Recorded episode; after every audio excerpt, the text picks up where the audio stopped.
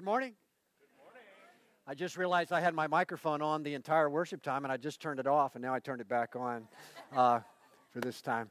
Uh, great to be here. This is my wife, Beth. I'm Dan Henley. Uh, I'm pastor of North Park Church in Wexford, Pennsylvania, just north of Pittsburgh. Uh, but I did hang out in Palm Bay for a few years, uh, roughly around 27, back in a previous life. Um, yeah, so good to be with you. you know, it's March 8, 2020. A lot of us didn't think we would ever see March 8, 2020, and here we are at Bayside High worshiping God. How did we get here, Gary? How did this happen, Janice? Yeah, this is crazy.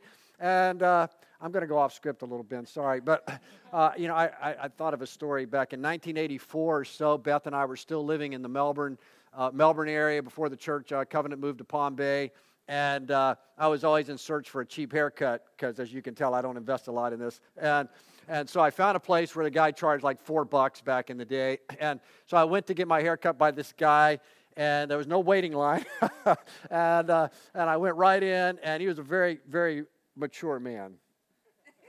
Uh, and, uh, and so he gave me my $4 haircut, and the haircut was fine. Problem was, it took him 50 minutes to cut my hair. Ain't nobody got time for that. 50 minutes, and I realized he's not in it for the money. He just he told me stories the entire time. He was just looking for an audience to tell his stories to, and the haircut was a ruse, you know, to get you in the chair. And so, uh, you know, I'm not charging much for this sermon, so I get to tell stories. There you go. Uh, so here you go. Uh, story number one December 4, 2008. Uh, Beth and I fly to Pittsburgh, Pennsylvania for our first meeting with the search committee of North Park Church up there, and uh, they they wanted to have dinner with us at 5:30 that afternoon. Problem, problem. Florida was playing Alabama in the SEC championship game at four o'clock that day. By the way, this is an amazing venue to me. I spent a, I spent a little bit of time here at Bayside High, but in the other other room across the way there, never in this room. And I come in here and I'm like, they have a food court at high school. I mean, where, why, where was this when I was in high school? This is amazing. And then the banners of uh, Florida Gator banner to my left. I, I noticed there's no FSU banner. and, uh, but there is a Clemson banner. Hi, Ann? Yeah. Okay. good, good for the Clemson folks. Where was I? December 4, 2008. So Beth and I are staying at the Sheraton in Cranberry Township, uh, Pennsylvania.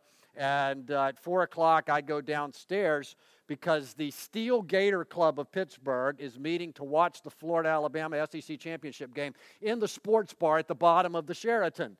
So, okay, I told the committee they had to videotape the rest of the game so I could watch it after the interview time. But uh, so I went down to watch the first half in the sports bar down there, and I and uh, about 20 people had gathered, and I meet this guy, and he had these twin boys, about 12 years old, and I met him. This is Gordon, this is our son Daniel, Joshua, etc. And, I, and so I, I, began to ask him how he was connected with the Florida Gators. And oh, he's a graduate of 1980. Okay, da da da da da. And how'd you get to Pittsburgh? Well, I first moved to a town called Ocala. Oh, yeah, I've heard of it. In fact, I grew up there. And he lived there for 12 years. And then he said, I went to Orlando to get a degree in counseling. And I said, Oh, my, what's, uh, what school? And he goes, Oh, a little school you'd never heard of. Said, Try me. He said, It's Reformed Theological Seminary. And I said, Oh, well, I'm a graduate of Reformed Theological Seminary. My son is there now. And then we knew we had the Christian connection going on. And then he, he ended up going to Pittsburgh because he was a, an Episcopalian back when that was an okay thing to be. And he got a degree from a seminary in the greater Pittsburgh area uh, there and went into the ministry and then was in the sports bar with his twin sons on December 4, 2008, to meet me. We had prayed as we went up to Pittsburgh that God would give us somebody who was not a part of our church that I could connect with and be a confidant with and be a good friend with. And God dropped this. He's the first person I met, wasn't a part of the search committee in Pittsburgh. And this was the guy that God sent us to be a close friend and confidant. And then he moves to Gainesville two years later to become an InterVarsity staff worker at the University of Florida, indeed. And uh, that, that's what brings us here. That's, that's, behind, that's the justification for that story, besides the sweet providence of God. By the way, we discovered he went to high school with Beth in Bradenton. Then he lived in Ocala, my hometown. Then he followed us to the University of Florida. Then he followed us to Reformed Seminary. Then he followed us to Pittsburgh. And then he came back to Gainesville, which is cool. And one of his twin sons got married yesterday. Uh, and it was at the chapel of Reformed Seminary where our Andrew was married. It was uh, reception was at the Tuscawilla Country Club, where Andrew's reception was. And so, boy, just a, a weekend to flood my heart with a lot of a lot of memories and reflections on the providence of God over the years there. And then twin boys, and one of them's getting married. The other one's getting married in August. Uh, but the twin brother gave the best man address, and just, it, if any of you were at my last sermon at Covenant in 2006, it was like that. He just wept the entire time. Can you imagine a twin giving up his twin brother? I mean, it's one thing for a parent to give a child away, but somebody that had lived that close in proximity. But it was very, very sweet. And so we had a wonderful day yesterday celebrating the grace of God for our brother Gordon and his wife Ruth and their family and all of that. And then uh, in connection with that, we get to be here with you today.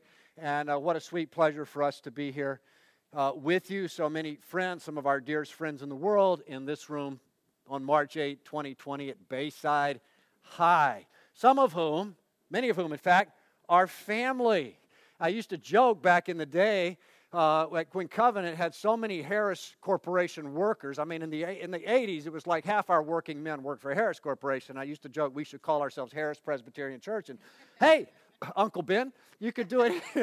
you could do that here uh, if you wanted to. So yeah, so a lot of them are family. In fact, uh, this that's funny. I started recording myself on my phone. Uh, looks like a lot of people that were with us at Thanksgiving dinner at Ben's house uh, here. And one of the neat Foti family traditions, which we've come to appreciate and admire the Foti family, some of their fun traditions. And they, they do a talent show after Thanksgiving, which I think is a lot better than watching the Lions, you know what I mean? And, uh, and so Beth and I wrote a song and sang it for them, and it's uh, rele- relevant for today, so I'll just give you the first verse It went like this Almost heaven, Central Florida, turkey dinner with the Foti family. Life is warm there, warmer than PA. Oh, yeah. And we got four grandsons. Bless them, Lord, I pray. You know the song? 95, take me home to the place I belong, Central Florida. Sun and beaches, take me home, Lord, someday. And so here we are. Here we are.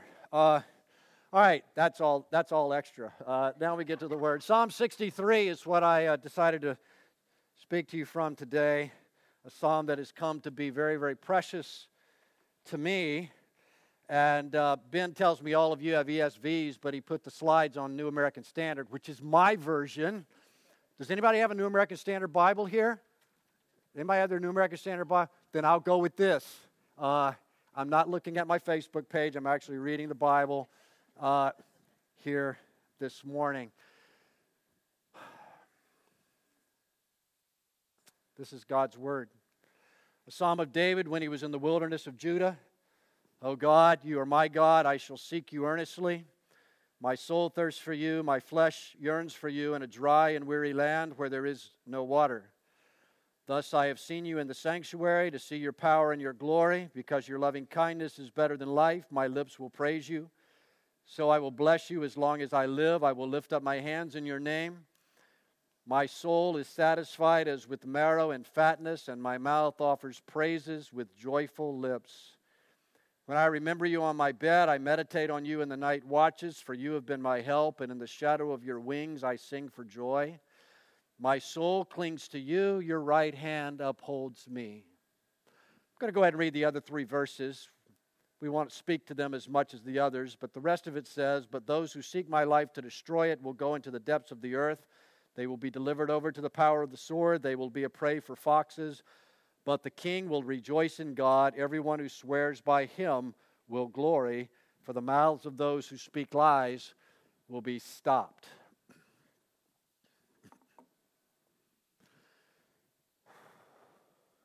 So how you doing?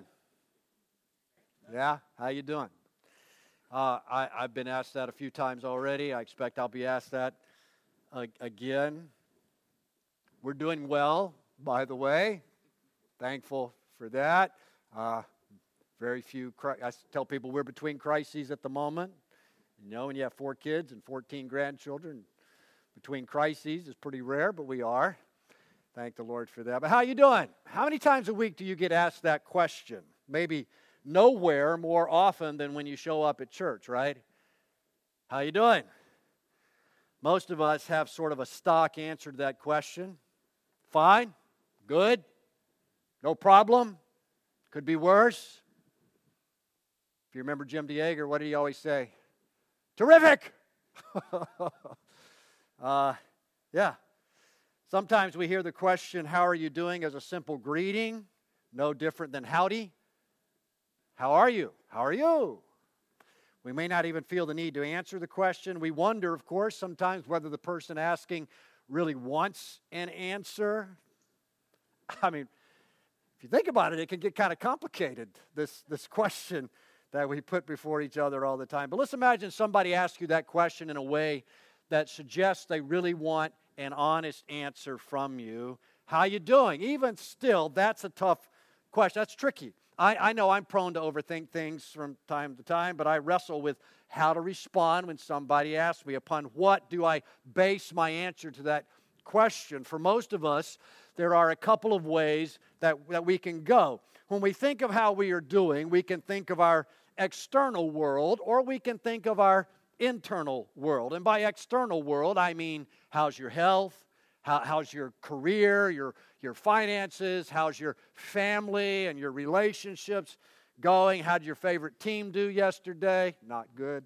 Uh, those kind of things. How, how are you doing? Great. I just got a promotion at work. Terrific. My daughter just married a, a great guy. Or, you know, our business is really struggling my father just, uh, just had a stroke. You see, those are what I'm referring to here as external realities. No mention in any of that of how your emotional world may be impacted, although oftentimes we can imagine based upon what you tell us. So that's one way to answer the question how you doing? You ponder your externals, referencing externals. The other way to answer the question is by referring to your internal world. When you think how am I? You ponder your emotional condition. Am I anxious? Am I uh, sad? Am I angry? Am I happy? Am I excited? Am I contented? When you truly answer the question, which way do you go? Do you go to externals or do you go to the internals? Now, obviously, there's a link between those two things. If someone just found out that their spouse has cancer, then we would anticipate that such an external reality would have a significant impact upon that person's internal reality. But but that impact, you understand, is not the same for every person, is it?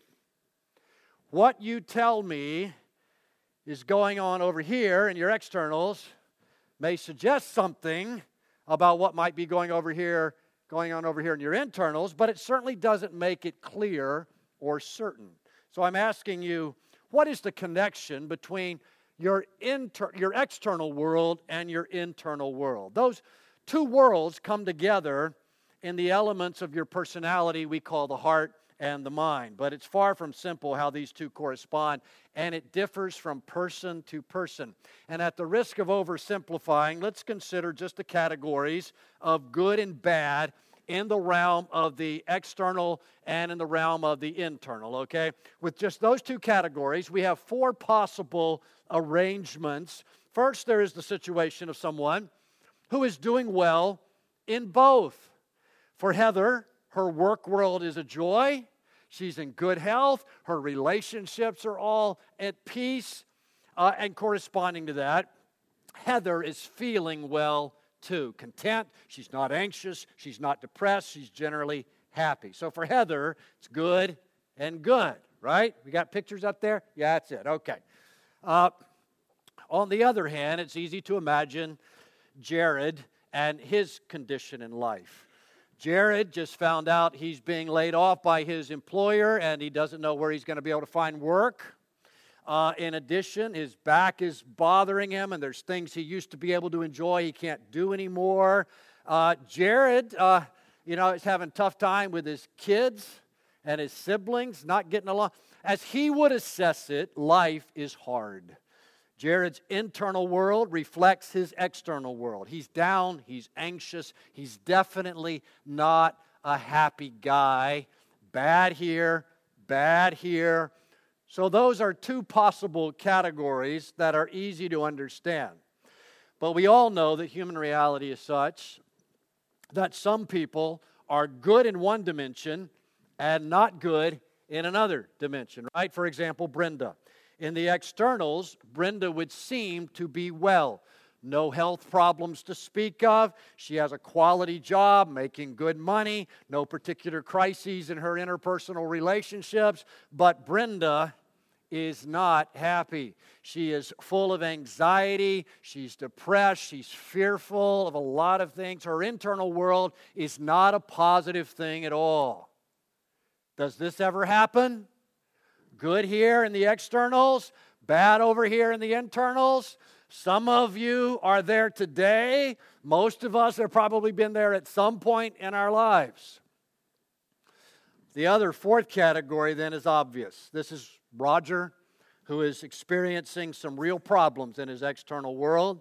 His job has come to an end. He has uh, health issues as well. He may even be dealing with difficult relationship. Maybe his marriage is, is struggling. But you ask Roger, how you doing? And Roger is able to say, I am well, because on the inside, he is truly happy. He is not down. He is not discouraged. He's not hopeless. His attitude is positive. He's at peace peace with God, peace within himself, and he certainly feels the struggles, but they aren't tearing him up on the inside. Okay, now is it fair to say that generally speaking, all four of these kinds of persons are represented here, and you know people uh, that have been in all four positions, maybe yourself at different times in your life. But you certainly have known people who have been in all four of those categories. And if this is real and if this is true, there's an important lesson for us.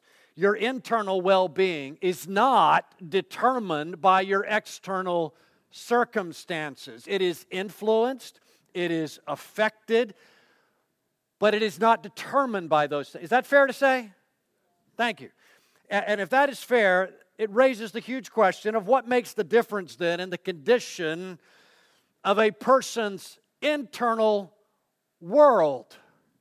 If the internal is not just a result of the external, what determines someone's internal health and the happiness of their heart?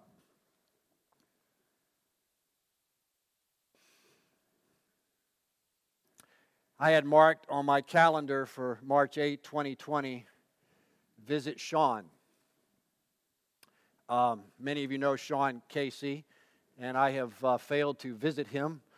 When I come to this area, uh, we have a particular attraction on Empire Avenue and Melbourne Avenue, that ke- uh, Melbourne, that keeps us from seeing a lot of people that uh, we know and love in the area.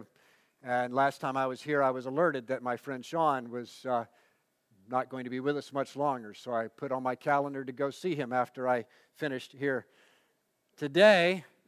But he got a promotion before I was able to do that. But I think of him to some degree as I offer this message today. So we'll dedicate this one to Sean Casey. This brings us back to Psalm 63. This is one of those Psalms for which context is important. The opening line of the Psalm says, ah, there it is, a Psalm of David when he was in the wilderness of Judah. Specifically, when this psalm was written, we believe David had fled Jerusalem because his son Absalom had brought an army into Jerusalem and deposed his dad, ran him out of the capital city. It's there in 1 Samuel 15 for you to read. Get, get the story here. David is king in Jerusalem at this point for about 17 years. One of his many sons, because he had too many wives, he had too many sons. One of his many sons uh, recruited an army to go and overthrow his father. That's bad. David's uh, life and kingdom is under assault, and not just from anybody, but from his own son. I mean, this is a terrible thing. It's a terrible, horrible, no good, very bad day. David has huge problems within his family. Oh, what happened to me? David has huge problems within his family. Do I sound better? Okay, I sounded. They like that. All right.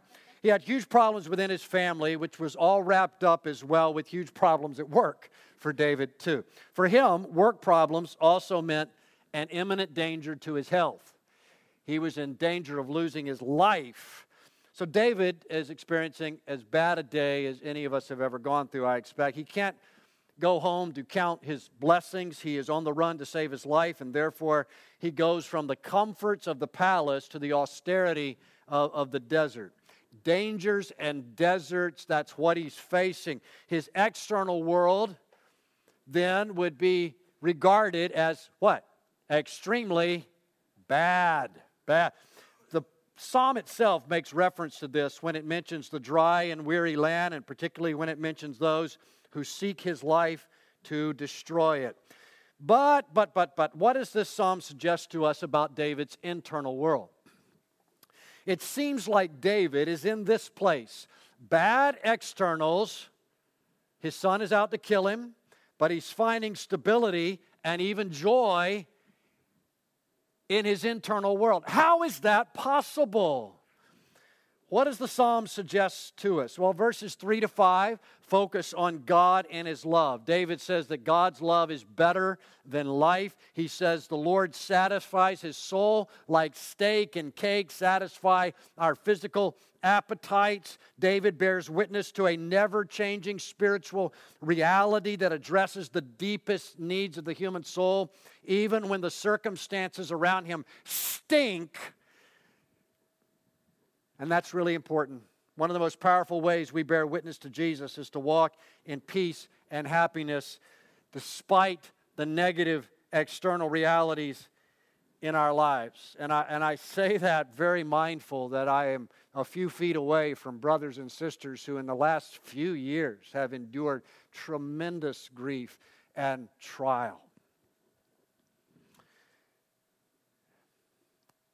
But one of the most powerful ways we bear witness to Jesus is to walk in, spe- in peace and happiness despite the negative external realities in our lives. And when we do that, we announce to the world that our God is a supreme treasure. He is the pearl of greatest price. Many of you are familiar, I expect, with John Piper's famous line that God is most glorified in us when we are most satisfied in Him, and that satisfaction in God is most obvious when it survives the trials that this world throws at us. But then David goes on to point us to something he actually does an activity of the mind and maybe the body as well that is part of the secret of contentment for a believer. It's in verse 6. Do we have that? Do you see it? What's it say? When I, what's the word? Remember you on my bed.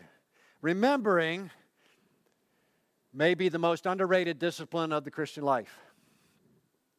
But notice what he remembers it, it is God out there in the desert, sleeping in tents under trees. There were all kinds of things vying for David's attention. He could have been eaten up with fears, he could have been stewing with rage, he might have been plotting his strategy for how he was going to take back Jerusalem from his son and his son's armies. But his testimony is in that moment, he turned his heart and his mind to the Lord his God.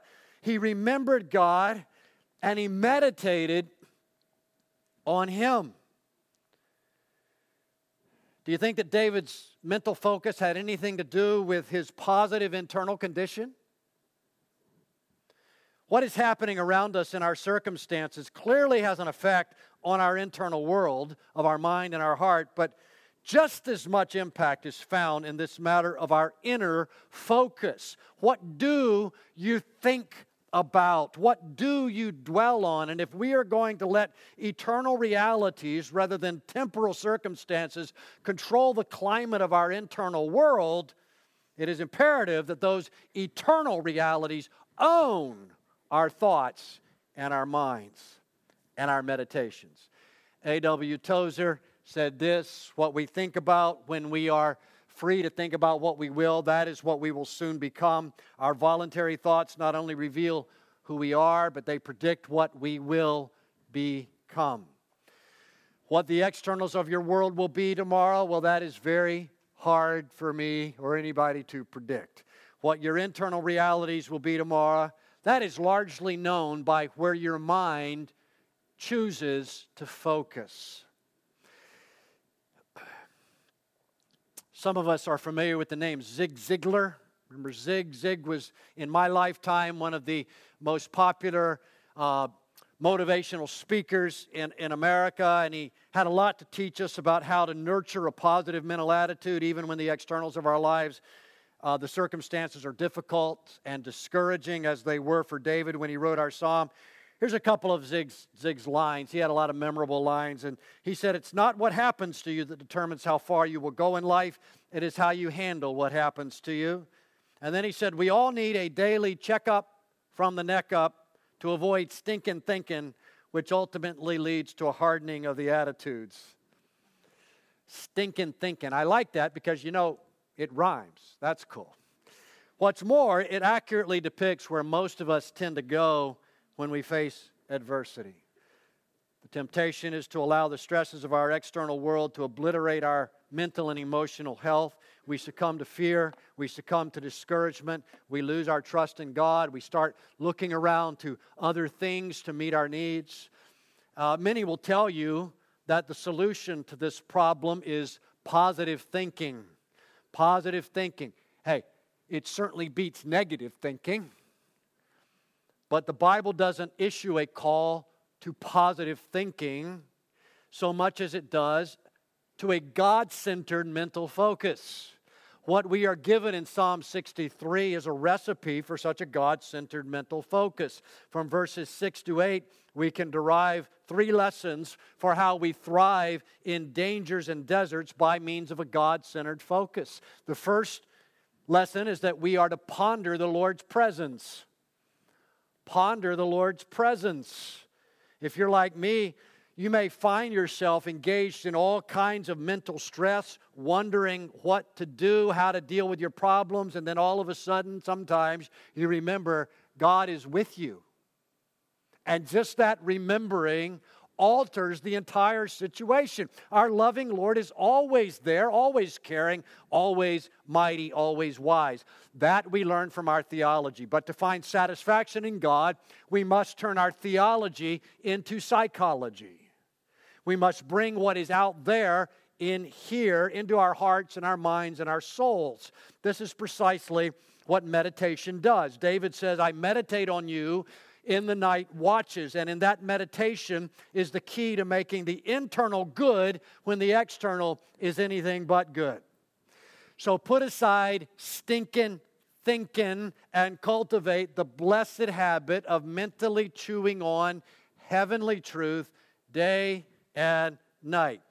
You may know Psalm 1, which describes the blessed man or woman who prospers as God defines prosperity. And it says he is one who doesn't listen to the lies of the world, but instead, what? He meditates on God's law day and night. Why does meditation on eternal truths lead to success in the Christian life? It is because meditation is what lets the truth filter from our head down into our hearts and begin to transform our values and our affections and our entire disposition. Meditation can turn the presence of God from a doctrine into a reality of deep personal comfort.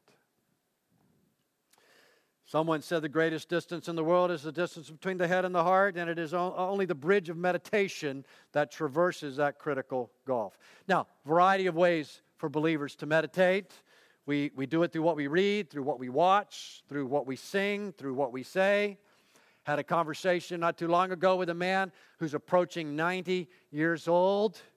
And, uh, you know, he was quoting scripture to me throughout our conversation, and he spoke to me about how it was the memorization of the Word of God that had meant so much to him throughout his life. And so I would say the same thing. The memorization of Scripture has been a big deal for me and getting the truth to enter into my heart. So I offer it to you as, as a valuable practice. However, you do it, though, ponder God's Word, His truth. Uh, ponder His presence. That's we have everything's a P here, right? A ponder His presence. Second reality, second thing to be doing is to praise Him for His protection. Praise Him for His protection. David says in verse 7 You have been my help, and in the shadow of your wings I sing for joy. You have been my help. This is not David's first trial, not by a, a long shot. In verse 7, he reflects on the Lord's help in times past, how the power of God had come to him with rescue for his weakness. David learned that in time of danger, he can look to heaven. One of the grand themes of the Psalms is this God is my refuge. Say that with me. God is my refuge. In the Psalms, God is called a rock, a defender, a warrior, a fortress, all of which remind us to run to Him in time of trouble and put our trust in His benevolent power. In verse 7, the psalmist uses a metaphor that I would not normally think of, but uh, it is used several times throughout the scriptures and particularly in the Psalms. The psalmist sees himself not as a sheep finding solace in the protection of the shepherd, but he sees himself as a little bird who is protected by a larger bird from the predator. In the shadow of your wings, I sing for joy. Now, you may be familiar with Psalm 91. It speaks in a similar way. There it says, He will cover you with His feathers, He will shelter you with His wings. His faithful promises are your armor and your protection. And what does David say he can do in that safe place of God's almighty wings? In the shadow of your wings, I what? I sink. Okay, little enthusiasm here. I need your help here. In the shadow of your wings, I what?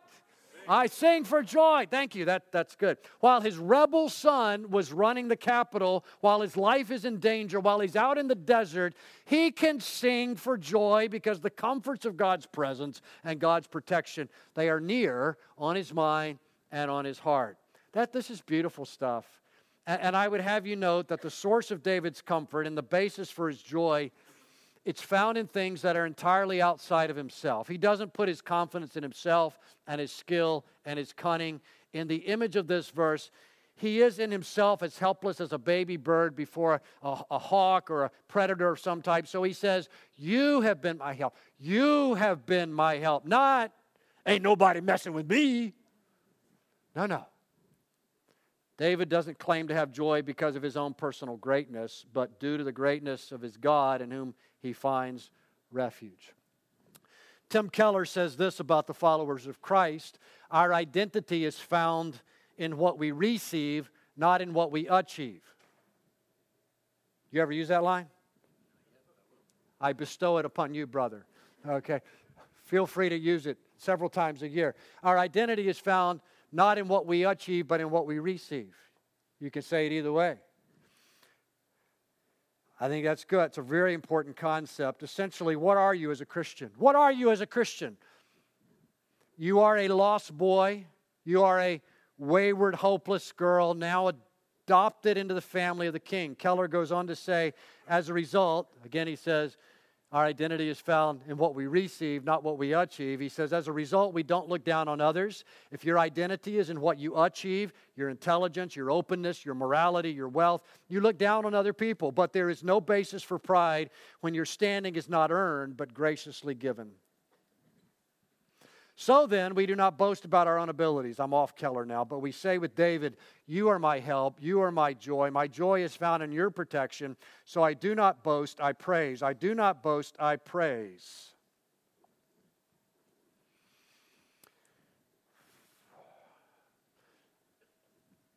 Who here would describe yourself as a competitive person? You're competitive. Okay. I think I generally own up to that. Competitive person. You know, and uh, there were, yeah, that, that can be a problem. And some of you have been around me when that was a problem. Ah, uh, for sure. But you know, part of you things you figure out as you get older in the Lord is maybe I can turn this character quality or trait into something positive. So for me, I've tried to take my competitiveness and and turn it into a tool for the spiritual battle. So I write on my to do list in big letters these words out rejoice them. You know, sometimes you can't outrun them, you can't outlift them, you, you, you, you can't outlie them, you can't out argue. But you know what? The world, we can out rejoice the enemies of the gospel because they have no grounds for joy. And we have a limitless ground for joy. So when the enemy comes against you, whether it's human beings or whether it's satanic forces or whether it's the lies, we who are competitive, let's out rejoice them. Thirdly, we see that we can not only ponder the Lord's presence and praise Him for His protection, we can persevere by His promise. In verse 8, verse 8, my soul clings to you, your right hand upholds me. Interestingly, this language uh, in this verse, David describes his relationship with God in terms of his activity towards the Lord, which he calls clinging, followed by the Lord's activity towards him, which he calls what? Upholding. The Old Testament speaks several times about the promise of God to uphold his servant, and since the right hand of God upholds us, we can walk in confidence. We read this not only here, Isaiah 41:10 says, "Fear not, I am with you, be not dismayed. I'm your God. I will strengthen you, I will help you, I will uphold you by my righteous right hand." In verse 7 of our psalm, God is portrayed as a mother bird protecting her young, but here in verse 8, we fall back on the more typical anthropomorphic language, the speaking of God in human terms, to which uh, I can more easily relate. Our God is mighty, our God is strong, our God is capable, and we are in his hands hands. Jesus spoke the same way, you know, in John 10, where he says that uh, you are in my Father's hand, and, and what is able to hurt you when you are in the Father's hands? He says, No one can snatch you out of my Father's hands. So we're reminded of our protection here. But here's what I love even more in verse 8, which has become my favorite verse in this psalm. The upholding work of God does not dismiss the responsibility and activity of the believer. God may uphold me, but my responsibility is to do what? Claim. To claim. This verse presents both sides of a biblical truth. So often, in order to make a particular point, we focus on partial realities. You know, someone may say, you have to take the bull by the horn, you have to get up and create your own luck. You know, you have to make your own way because ain't nobody going to do it for you. Uh, or someone may say, let go and let God. Just, just trust the Lord with this. Quit fighting, quit struggling. Trust that God's going to take care of everything. The, the reality is that there's truth to both of those perspectives, brothers and sisters. Verse 8 gives us both ends of it. While God is keeping me, while God is upholding me, securing me in his hand, my soul is to grab on to the Lord for dear life and let nothing break my grip. Our theology reminds us that real believers persevere because they are upheld by God.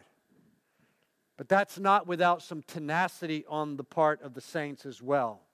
Nothing can steal me from my Father's grip. Praise the Lord. But what then do I do according to our text?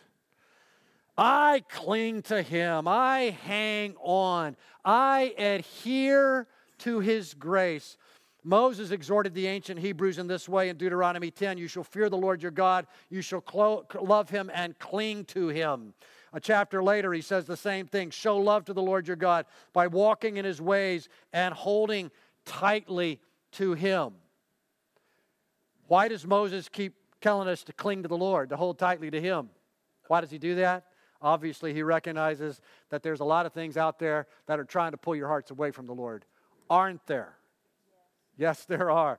There are so many things that threaten to break my grip on the Lord. So many things in this world that promise me security and promise me pleasure. And you know what I am talking about here. This is why so often my parting words to people nowadays is this cling to Jesus. As I leave some of you today, I might say this to you cling to Jesus. This is what, this is what we say, and what I tend to say to, to new widows like we have in our church and like you have here.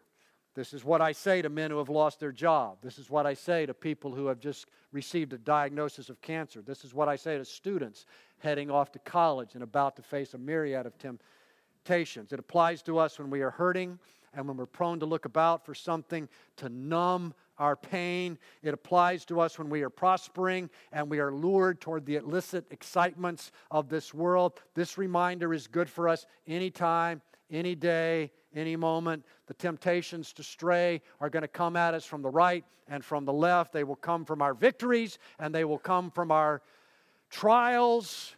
You may not hear this pastor say, let go and let God, but you will hear me say, God is holding on to you, so you don't let go of Him. Cling to Jesus, brother and sister. That is what I desire for each of us, because I know that as long as we have Him, we have the ultimate treasure. Have you come to know Jesus as heaven's greatest treasure? Have you come to grasp how rich you are with Him and how poor you are without Him? Have you seen how Jesus supplies what you need for the challenges of life and the challenges of death? Then, my friend, let that stiffen your resolve to lose anything and everything, but never Him, never Him. Pursue Jesus with a tenacious faith. Maybe that should be our word for the day. The word tenacious. Say it with me. Tenacious. It means tending to adhere, tending to cling. The noun form is tenacity. Say that with me. Tenacity. Tenacity is the ability to hang on. Someone said, when letting go appears most attractive. And there will be times when letting go does appear more attractive. I would say it this way tenacity is the choice to hang on when letting go appears most attractive.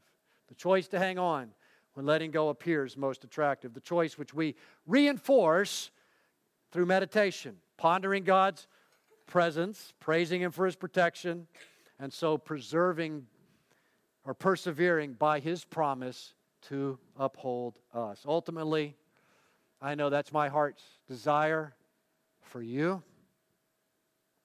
and for me that our tenacious, joyful grip on Jesus would convey to others just how wonderful and how satisfying He really, really is. In His strong hands, I am secure.